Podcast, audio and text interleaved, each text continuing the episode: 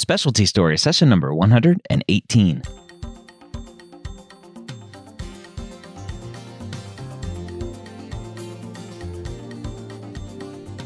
Whether you're a pre med or a medical student, you've answered the calling to become a physician. Soon you'll have to start deciding what type of medicine you'll want to practice. This podcast will tell you the stories of specialists from every field to give you the information to make sure you make the most informed decision possible when it comes to choosing your specialty. And welcome to Specialty Stories. My name is Dr. Ryan Gray, your host here every episode where I get to talk to an amazing physician about his or her specialty. And this week is no exception. I get to have a great discussion with Dr. Hillary Ryder, an internal medicine program director at Dartmouth. And Hillary and I talk a lot about internal medicine, what the residency looks like, how to pick a program and how to potentially stand out or not stand out in your applications and in your rotations. It was a great discussion. I hope you enjoy it. We start the discussion by talking about when Dr. Ryder first became interested in internal medicine. Sure. So I think one of the things that people might have realized made me an internist was that I was unable to make a decision about what specialty I wanted to go into. So um, until um, fairly deeply into my fourth year, I was conflicted and uh, thought I wanted or had high suspicion that I wanted to be a dermatologist um, to the point that I almost applied um, to both medicine and dermatology. Um, but, and I think the reason for that was I saw dermatology as no nights, no weekends. Uh, it felt like a lifestyle specialty that I, I could get into. And meanwhile, during my third year clerkship in medicine, I really loved what I was seeing, but wasn't sure I could handle um, the 30 hour shifts that we were doing, you know, back um, back when I was a medical student and just thought, jeepers, I don't know how that is going to fit in with the other things that I want to accomplish. Um, what ended up making the difference for me was that I did a medicine sub internship in hospital medicine um, that did not have any overnight shifts and just ended up falling in love with my team, falling in love with the diversity of the patients and the diseases that I was managing, and, and really started to take on more of that ownership of patients, of figuring out what was wrong with them and helping um, either um, make them better or make them feel better or or educate them about their disease. Um, and so that was the point where I thought, wow, this this is so rewarding. It, it may even be worth um, the 30 hour shifts that I that I may be signing up for. Now, I've had a lot of conversations with emergency medicine physicians, and they have a very similar story. I couldn't figure out what I wanted, and EM had it all. Did did EM ever cross your mind because of that kind of dilemma? So it's interesting we in internal medicine are fortunate because we're one of the older specialties. Everybody circles through inter- internal medicine. Um, but I actually did not experience um, emergency medicine. I did a week of psychiatric emergency medicine in a locked psychiatric uh, emergency medicine mm-hmm. ward, but I didn't actually have any experience in emergency medicine until well after um, I was applying. Uh, and in fact, I think uh, during my intern intern year as an internal medicine intern was the first time I spent a substantial amount of time in an emergency room as a provider. So I, I I don't know what I would have ended up in as if I had done anesthesia and had done emerg, you know, all these kind of newer specialties that medical school, school doesn't force you to rotate through. You know, I, I didn't necessarily have experience with. So, um, but it was the breadth of the um, the experience that I could have um, that that that attracted me to internal medicine. Yeah, and that's the big dilemma, and that's one of the reasons I started this podcast is because students are only exposed to what they're exposed to at their medical school, so it's hard to know what else is out there for them.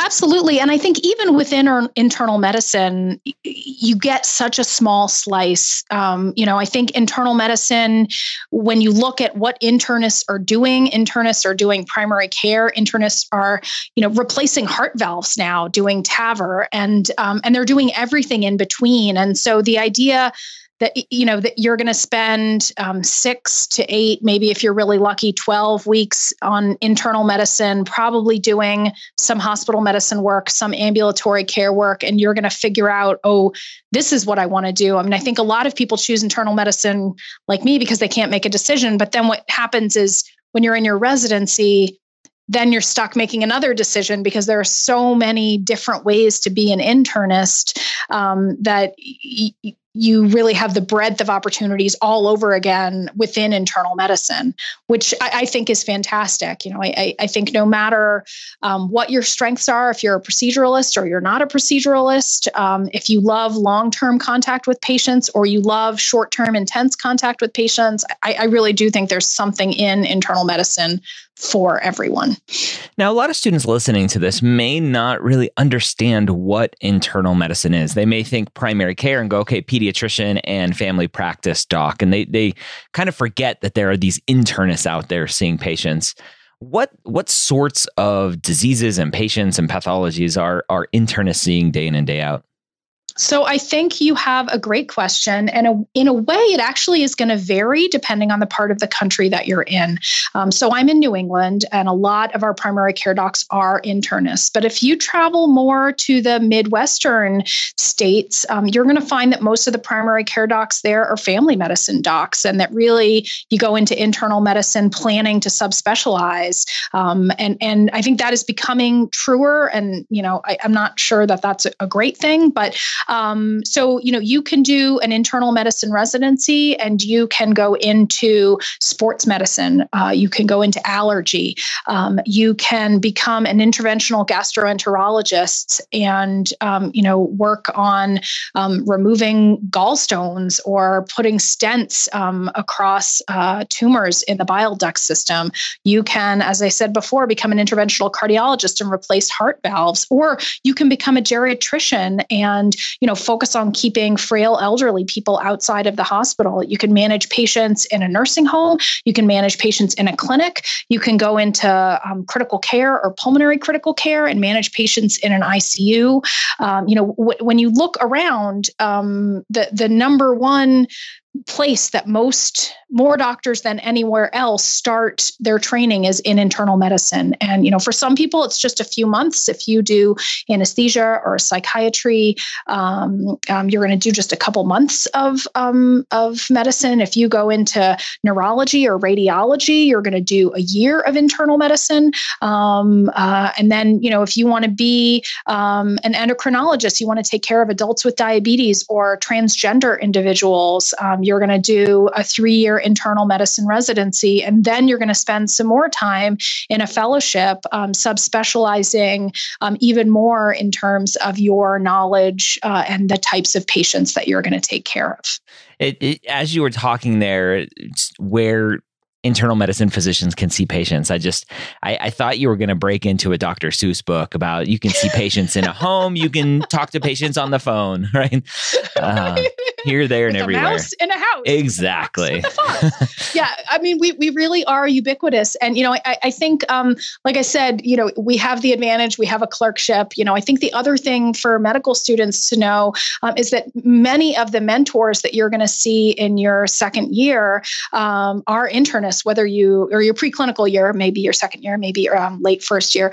Um, in your preclinical years, a lot of the physiology and the pathophysiology are going to be taught by internists. Um, you know, so nephrology, you're going to learn your acid base and you're going to learn your electrolyte disturbances, right? That person is an internist. They completed their three years of internal medicine and then they went on to a nephrology fellowship.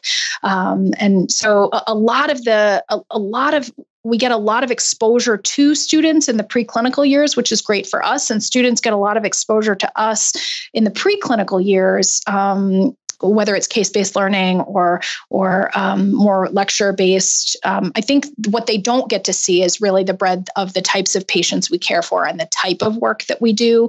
Um, that's not something because it's so broad. You know, we could you could spend your entire third year in internal medicine and still not see the breadth of what we have to offer. Uh, it is such a a wide and varied um, varied career um, that you can have. What does a typical day look like for an internal medicine resident? So that's a great question. Um, our internal medicine residents rotate through a variety of different specialties uh, within internal medicine in the similar way that a third year clerkship student rotates through a variety of different departments um, in their third year. Uh, and so, you know, in our program, we have residents who are in the intensive care unit, um, the MICU, for a month, and you know they're going to. Um, uh, we have patients on the on an interventional cardiology service service. We have our residents on an interventional cardiology service. We have residents taking care of bone marrow transplant patients, and we've got residents in clinic and residents doing home visits. You know, in general, um, I think students know what the inpatient experience is. The interns are pre rounding, then they're rounding with their residents, they're seeing patients. Uh, I think what they may not see um, are uh, some of the other work that the residents are doing. So, for example, our residents um, do home care visits um, with geriatric populations on their mandatory geriatrics rotation, which is a second year rotation for us. We have dedicated rotations um, on medical education to try and make um, uh, our residents better teachers because we recognize as we are an academic medical um, program. And so one of the big things we want our residents to do is to be able to teach medical students. And so we pro, uh, you know so they they do some time in medical education. Um, one of the things that all medical residents are going to do is have a continuity clinic um, where they uh, act as a primary care doctor for um, a cohort of patients that they follow longitudinally. Uh, and they're going to do the kind of things that um, you know your primary care doctor would do for you see you recommend screening um, follow up on testing uh, work up any sort of acute complaint you might have and uh, be your advocate to try and help you become you know healthier and happier. Uh, and so they have the opportunity to to do a bunch of different things um, in, in different rotations. Um, I think the other thing that's important to, to point out is, uh, you know, in medicine, we work in teams. Uh, and so one of the things that our residents are doing pretty much every day, uh, especially in their second and third year of this three year residency, is, is um, teamwork and leadership. Uh, we expect our residents to be able not only to provide medical care, but also to teach others and to lead teams who provide medical care. So you know, the resident is going to need to learn how to interface with the social worker, um, to interface with the discharge coordinator, to interface with the primary care physician, as well as with the student and the nurse, um, and, and keep all those balls in the air and keep the team moving forward um, in making sure that there's a great plan of care for the patient and that patient's plan of care is being kind of moved forward um, uh, in a way that's going to benefit them. What does call look like for an internal medicine resident? Oh, well, that is a $2,400 question. So it's a little bit different depending on where you um, practice. Um, so, in general, you know, call for people who maybe haven't done their third year, haven't done a lot of clinical exposure yet, um, used to be these long term, um, uh, sometimes multi day experiences where you lived in the hospital and you admitted a lot of patients that you then cared for longitudinally. Um, uh, some programs, ours included, have gotten away from 24 hour call, um, although many programs still have um, 24 hour call. And so 24 hour call is you're really in the hospital admitting for 24 hours, and then you can be in the hospital for up to um, four to six hours after that, kind of cleaning up and before you go home the next day. Um, other so so traditional programs that still have call, and many places have call in their ICU um, every third or fourth night. Um, you go in in the morning at six or seven in the morning, knowing you're not going to leave until maybe 12 12 or 1 the next day. Um, other programs, such as my program, um, have gone to shift based work um, where there is no long term call like that. Um, instead, residents um, will stay in the hospital and be admitting patients for a certain amount of time. Uh, for us, it's from 7:30 in the morning until 7 o'clock at night. But then they sign out to an overnight team who comes in uh, to cover the, the patients and do the admissions overnight. So, you know, I think one of the things that students should be looking at when they're thinking about programs is what um, style of work might work best for them. I think there are pros and cons for um, for both styles. Um, you know, if you want to admit a patient and follow them longitudinally, you want to see how they're doing over the next day, and you don't need a whole lot of sleep, maybe. Um, uh, then maybe a place that continues to have traditional call might be appealing um, for people who um, you know have families or want to be spending more you know time uh, in their own beds as opposed to uh, staying in the hospital um, and who you know are willing to um, take partake of, of handovers or handoffs. Um, you know they, they may be more interested in in a more shift based um, shift based system part of that trying to figure out what program to go to i think students their their typical pre-med mentality carries over. I have to go to the best medical school. I have to go to the best residency. And they don't really think about fit especially at this point in their life what they want their life as a physician to look like. Now, academic medicine, very hospital based. For internal medicine, a lot of internists are going to go out in the community and practice in a clinic. How should a student be thinking about picking a residency if they know that they they don't really like the hospital? They want to be in a clinic most of the time. Sure. So I think there are three kinds of medical students. There are medical students who have no idea what they want to do when they come into their internal medicine residency. There are medical students who are pretty sure and they're right. Um, they think they want to do endocrine and they end up wanting to do endocrine. And then there are medical students who are pretty sure and they're wrong.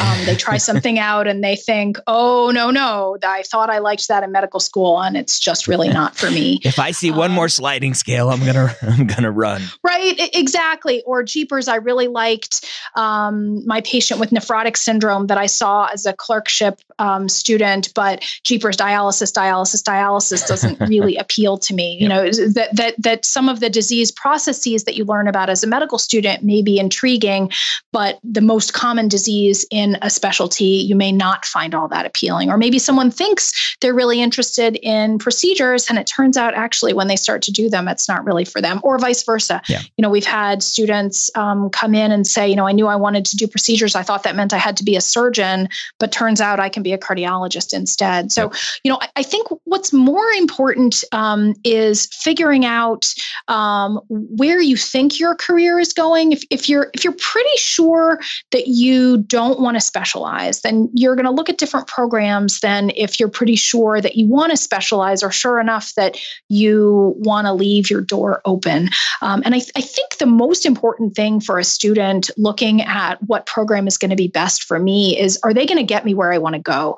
Um, what I tell the students that I advise is, you know, you do not want to be a um, a path maker in your in your residency. If if you're if the residency program you think you want to go to has never sent anyone to an allergy immunology fellowship, and you are bound and determined you want to be an allergist, you, you really need to think is that going to be the right place for you? You know, I think you want to consider what is your experience going to be like.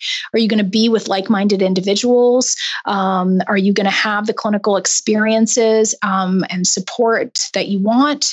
Um, but you also need to think about, you know, this is, after all, a training program. Is it going to get you where you want to go? And I think one of the best ways that you can determine that is um, is there a track record of other people going there? So, you know, getting back to your question, you know, I know, I, I think you know, I've done all these inpatient rotations in my third year, and I really don't think I like the hospital. I want to be in the clinic. Um, you're going to want to look at the schedule. You're going to want to look at maybe um, who the leadership is, um, and you're going to want to look at where do people go after residency. If there's a strong track record of sending people into clinic-based specialties, uh, then you know you're going to get exposure to people who are going to help you get to that next step. Um, you know, if if you're going to, if the program that you've fallen in love with sends half of its residents into hospital medicine and the other half into pulmonary critical care, the chances that you're going to do an outpatient specialty are not impossible, but the deck is kind of stacked against you because clearly what that program is doing is intriguing, exciting, um, enthusing its residents in those areas and developing expertise in those areas and then using its connections to get people into those areas. What does the training path look like to to become an internist? So if you like, so my my path, for example, um, I finished my my um, medical school, went into residency, again, extremely undecided, having no idea what I wanted to do. And I was one of those students who loved everything in medical school and thought I wanted to do everything and had difficulty choosing. And the same was true for me in, in residency. So you spend 36 months um, in your residency program, and you should get exposed to a wide variety of different specialties. Um, if you choose not to go into fellowship, um, then at the end of that 36 months, you are ready to practice practice. And the two places that you can practice as an internist without further training are primary care uh, and hospital medicine. Um, now, even those are kind of broader than you think. So you could be the primary care doc at a nursing home um, and have a mostly geriatric population who lives in the nursing home, and you're providing primary care and, and going there multiple times a week. Um, you can have a clinic based primary care special. Uh, um, uh, career, uh, or you could do kind of exactly the reverse and um, uh, be a hospitalist, which is which is what I do. Um, and hospital medicine uh, doc is going to practice pretty much exclusively um, in the inpatient realm of things, taking care of patients who are hospitalized with things like cellulitis, community acquired pneumonia, um, DKA, uh, things that require the patient to come into the hospital for a brief amount of time and then go back out into their um, home home setting, um, at which point um, the primary care kind of picks up um, the, the longitudinal care of that patient. Now, historically, internal medicine not that competitive of a residency to get overall, but being at a uh, institution like Dartmouth makes that specific program pretty competitive. What should a medical student be doing to be able to match into a competitive program? Yeah, so that's a great question. Um, and you're absolutely right. So when you look at um, the internal medicine spots in the match, um, I looked at the 2019 data 97% of internal medicine spots fill, um, only 42% are filled by US um, seniors from allopathic medical schools. Um, so there's a lot of DO students entering internal medicine, and there's a lot of international medical grads entering internal medicine as well. so to be be most competitive. You know, I think um, as with many other specialties, we look at um, the internal medicine grade or grades because often there's an internal medicine clerkship, there's a primary care clerkship, um, and then there's at least a sub I in either medicine or one of the subspecialties. Uh, we also look at the surgery grade. We're going to look at all of the grades, but the surgery and the medicine clerkships and grades are the ones that we're going to look the most closely at. Um, I really believe strongly in a holistic review of the application. And so while we're going to look at step scores as a marker of someone's ability to pass the boards, um, which is important, right? So the, um, the ACGME looks at our ability to make sure our residents can pass their licensing boards. And the best predictor of that that I know is ability to pass step one and step two. Um, so those are important. So we're looking at grades, we're looking at scores. Um, we're also looking at um, experiences, um, and it doesn't necessarily have to be a lot of research. Um, so I think some students worry they're at an institution that focuses more on clinical excellence or QI than basic science research. I, I think really what we're looking for is um, is curiosity is maybe uh, the ability to take on a project, um, leadership in some way. Uh, so someone who and and really a desire to kind of learn um, and and do. And so you know someone who has done a lot of research in GI and inflammatory bowel disease um, and can talk passionately about that is great.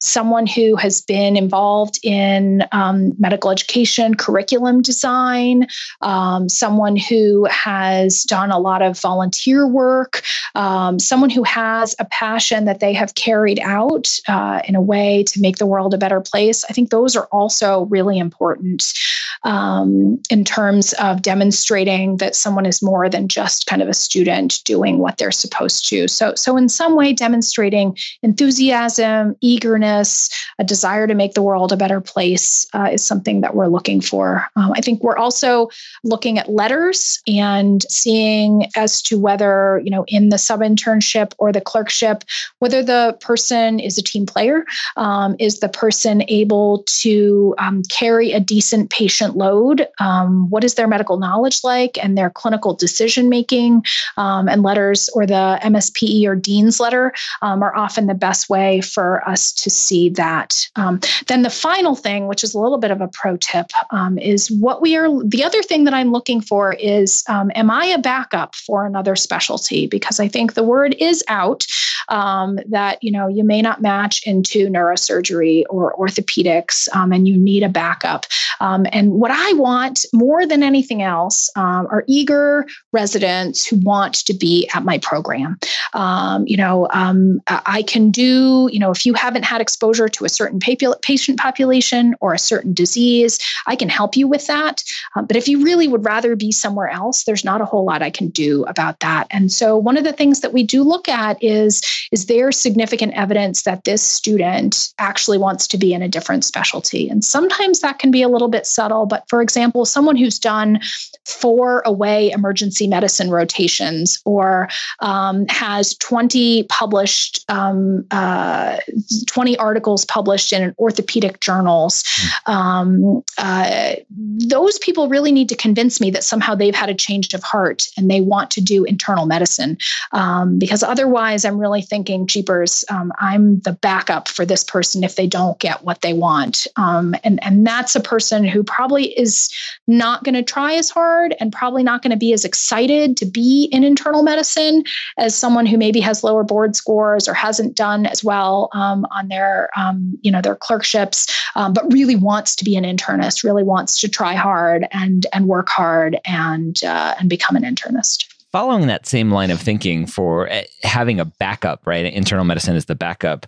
How do you potentially sort through applications where you know that the student is just using it as a stepping stone to be the cardiologist or the G the GI doc that they've always wanted to be and and potentially falling into those same pitfalls? Yeah, so I worry a little bit less about that because in order to be a gastroenterologist or a cardiologist, you've got to get through a medicine program and you've got to do well in a medicine program and um, you know not putting not looking too far down the line but once someone matches in medicine and they want to do a fellowship they're applying two years later for that fellowship and they're mm-hmm. going to need the same kind of things. They're going to need a letter from me. They're going to need letters from their faculty members. Um, and so someone who says i'm really passionate about gi i. Know that's what i want to do um, they're going to do a good job um, at the clinical work um, that is required of them, either because they find it interesting or because they know they have to to get them into the fellowship of their choice. Um, and so they're going to be motivated. Um, what, what we've seen happen, for example, if we take a student, great, highly qualified student who didn't match in dermatology, is is it is very likely during their intern year um, they may say, you know, I still really want to do a dermato- do dermatology. I want to apply again. They're they're going on interviews um, they're trying to match in dermatology again and they're, they're not really engaging. Whereas for the student who knows they want to subspecialize who matches in medicine as a stepping stone they're they're on their pathway and they're still they're they're aiming for where they want to go. And, and we're totally happy to let those people help those people get there.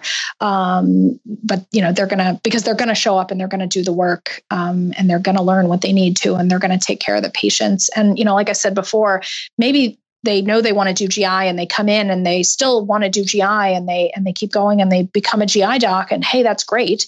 Um, or they come in and they think well I loved GI as a student but what I really think I liked in the end was taking care of older people. And I think what I want to do is geriatrics and you know and they make a U-turn and um, helping residents figure out what it is that they want to do with their lives I think is really um, is really enjoyable it's one of the best parts of the job. Yeah what are some mistakes that that medical students are making in their sub I or, or away rotations, whatever they're doing, as part of their application that that maybe they they don't know they shouldn't be doing or something like that?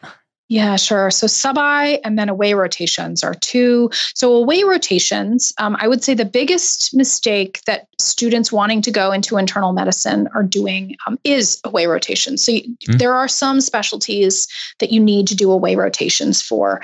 Um, you know, I think of neurosurgery, I think of orthopedics, I think of emergency medicine. That hmm. really to demonstrate that you're passionate, you need to do away rotations. You do not need to do that for internal medicine, and in fact, an away rotation can backfire. So let's say, for example, you are a student um, from the Mid Atlantic region and you do two away rotations in California. Um, well, those are going to go on your transcript, and maybe you know maybe that place in California is really where you want to go, and you're doing it as an audition rotation, and that makes a lot of sense. You want to go there, you're doing your best. Um, but what that signals to all the other programs, like for example, my program in New Hampshire is cheaper. This person probably wants to be in California. Um, I'm not going to be able to give that to them, and so uh, they're going to be less happy with me than they are in California. And so you can subtly signal that maybe you're not interested in another program. But I do think an away rotation um, as an audition rotation makes a lot of sense. You just need to be careful and recognize that you're signaling to all the programs you're applying to that you have that interest. Yeah. Um, sub internship.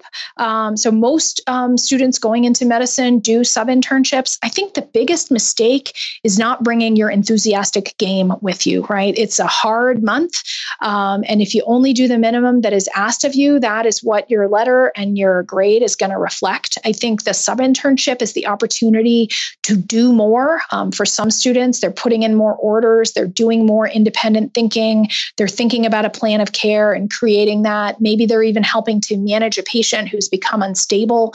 So it's it's a lot more doing, which I think most students really enjoy, a lot more responsibility. Um, I think the key is just recognizing that um, in a way it is an audition of a different kind. You're auditioning for letters, you're auditioning for a grade, um, and you really need to bring your A game, bring your enthusiasm, um, do more than is expected of you. Be a team player.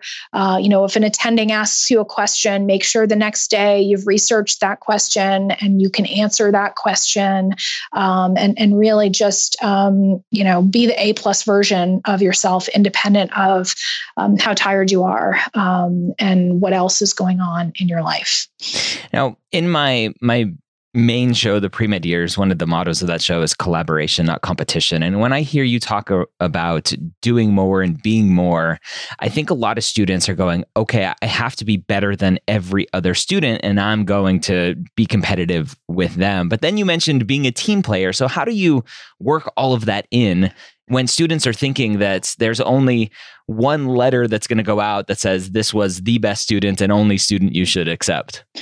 Oh, that's that's such a great question. Okay, so you know, I, I, everybody loves to say there's no I in team. There there actually is an I in internal medicine. There are several I's, um, but I really think one of the reasons I love internal medicines and one of the reason I personally like um, work as a hospital hospitalist um, is because it is a team sport, um, right? We are working in teams, not just teams of physicians, but uh, multidisciplinary teams.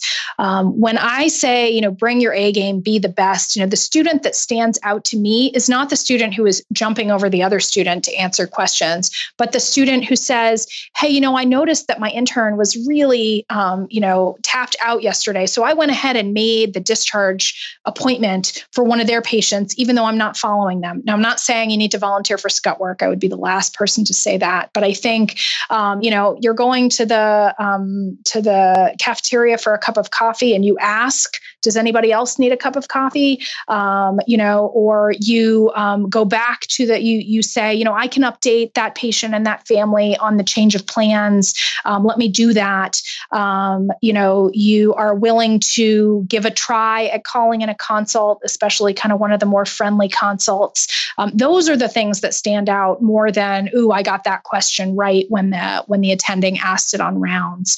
Um, I think it's really demonstrating that you care not just about your patients, but that you care about the other members of your team, um, and that you're willing to um, really be a team player. I, I think that people who can't leave their egos at the door in medicine um, aren't going to do super well because really what we're looking for is at the center of everything we do is that patient.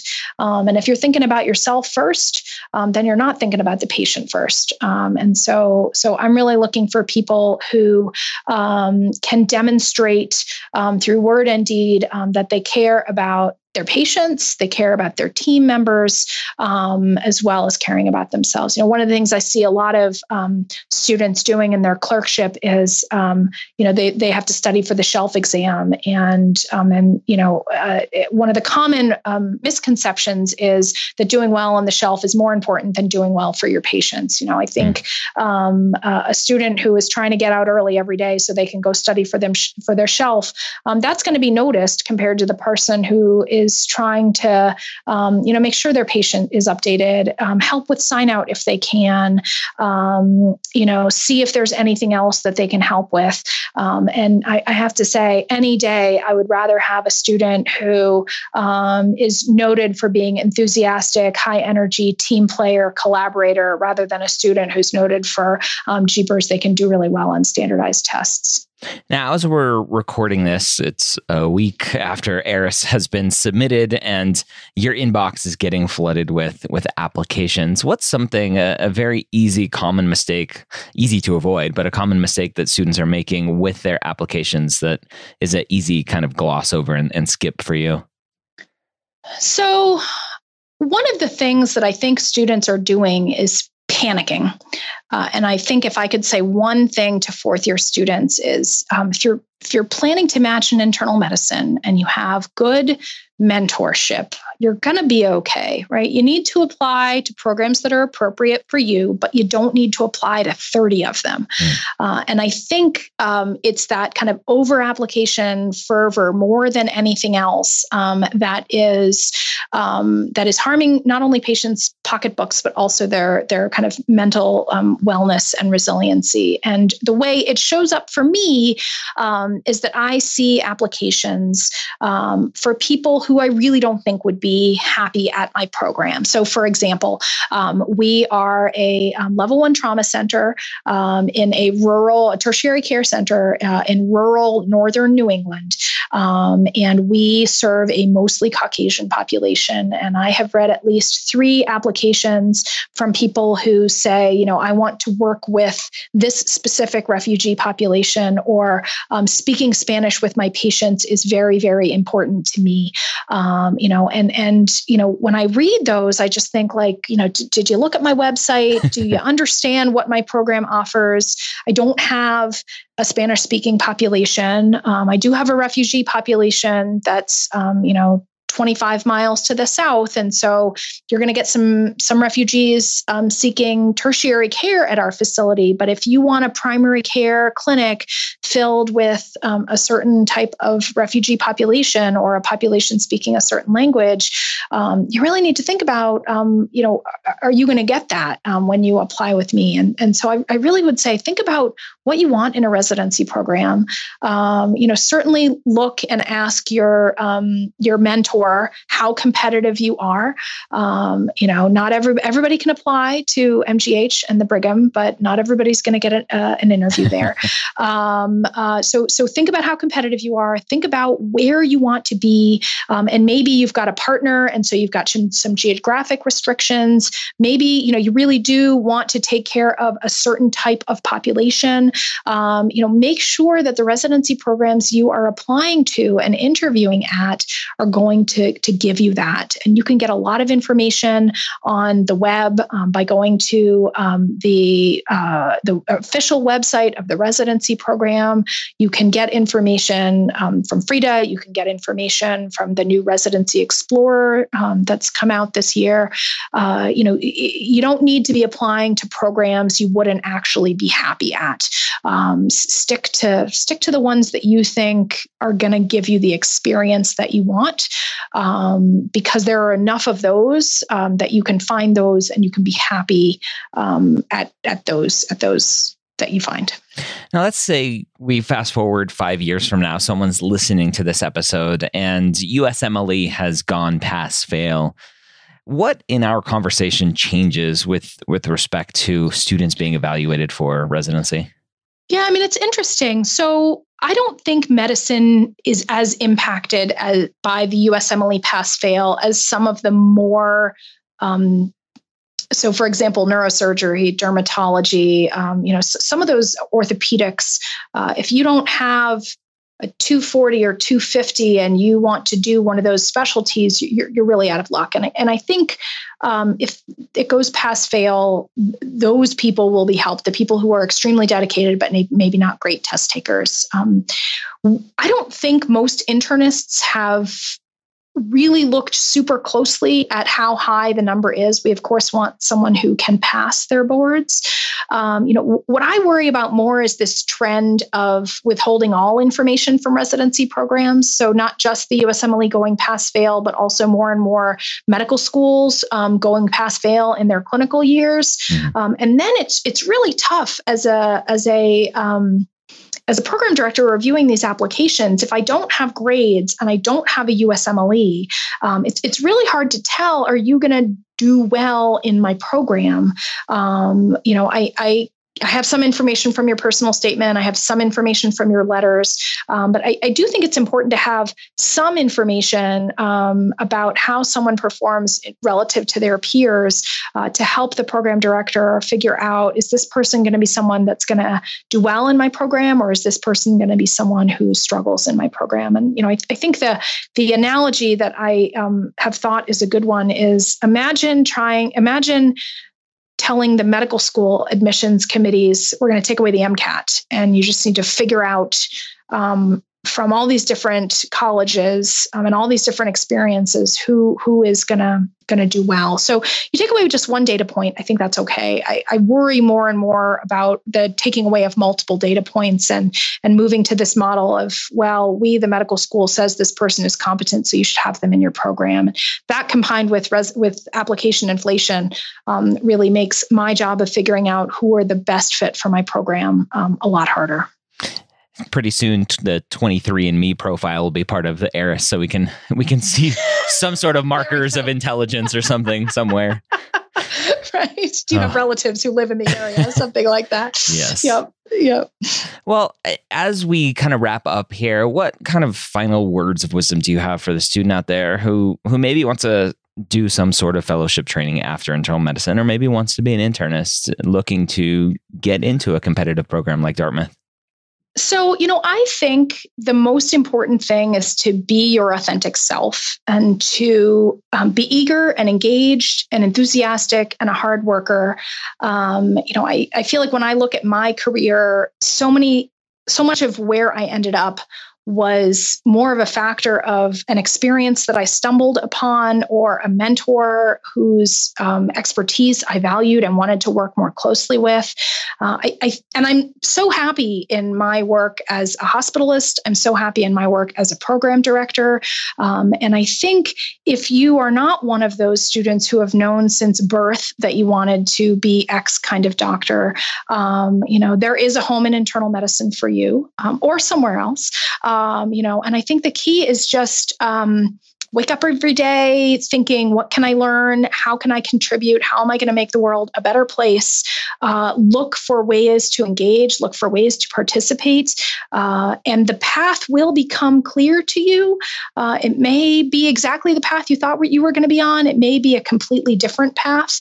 Uh, I think if you surround yourself um, with like minded individuals and you, you know, think about your patients and think about what you can learn and what you can do um, and engage, um, that you will end up uh, with an amazing career. Uh, my husband always laughs um, because I tell him that I drive to work with a smile on my face, um, but it's absolutely true. My my career has been varied.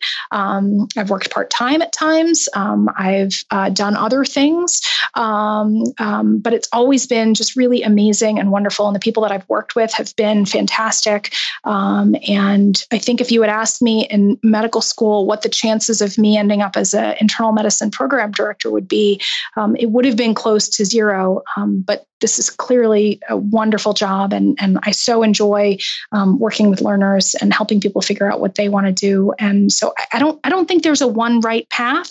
I think you just need to put one step one foot in front of the other and um, and you know seek your joy seek your bliss um, figure out what makes you happy what diseases make you happy what patients make you happy um, what other providers do you want to be with? Um, and and you will figure out um, what the right place is for you. And and and I think that is true for everyone. And I, I think it is especially true um, for internists that that we are a big tent or a big house and there is there's room for all sorts of um, people um, and personalities and interests um, and uh, expertise and talents uh, in the tent of internal medicine. All right, there you have it. Hopefully, now you get a good inside baseball look at internal medicine, at least from Dr. Ryder's perspective. Obviously, there are lots of internal medicine programs out there, lots of program directors with different ideas, different thoughts. But here is one program, a very competitive program at Dartmouth. And hopefully, this information will help you figure out how to apply and be accepted to the program of your dreams. I hope this was helpful for you. I look forward to helping you in our next episode. Have a great week. We'll see you next time on Specialty Stories.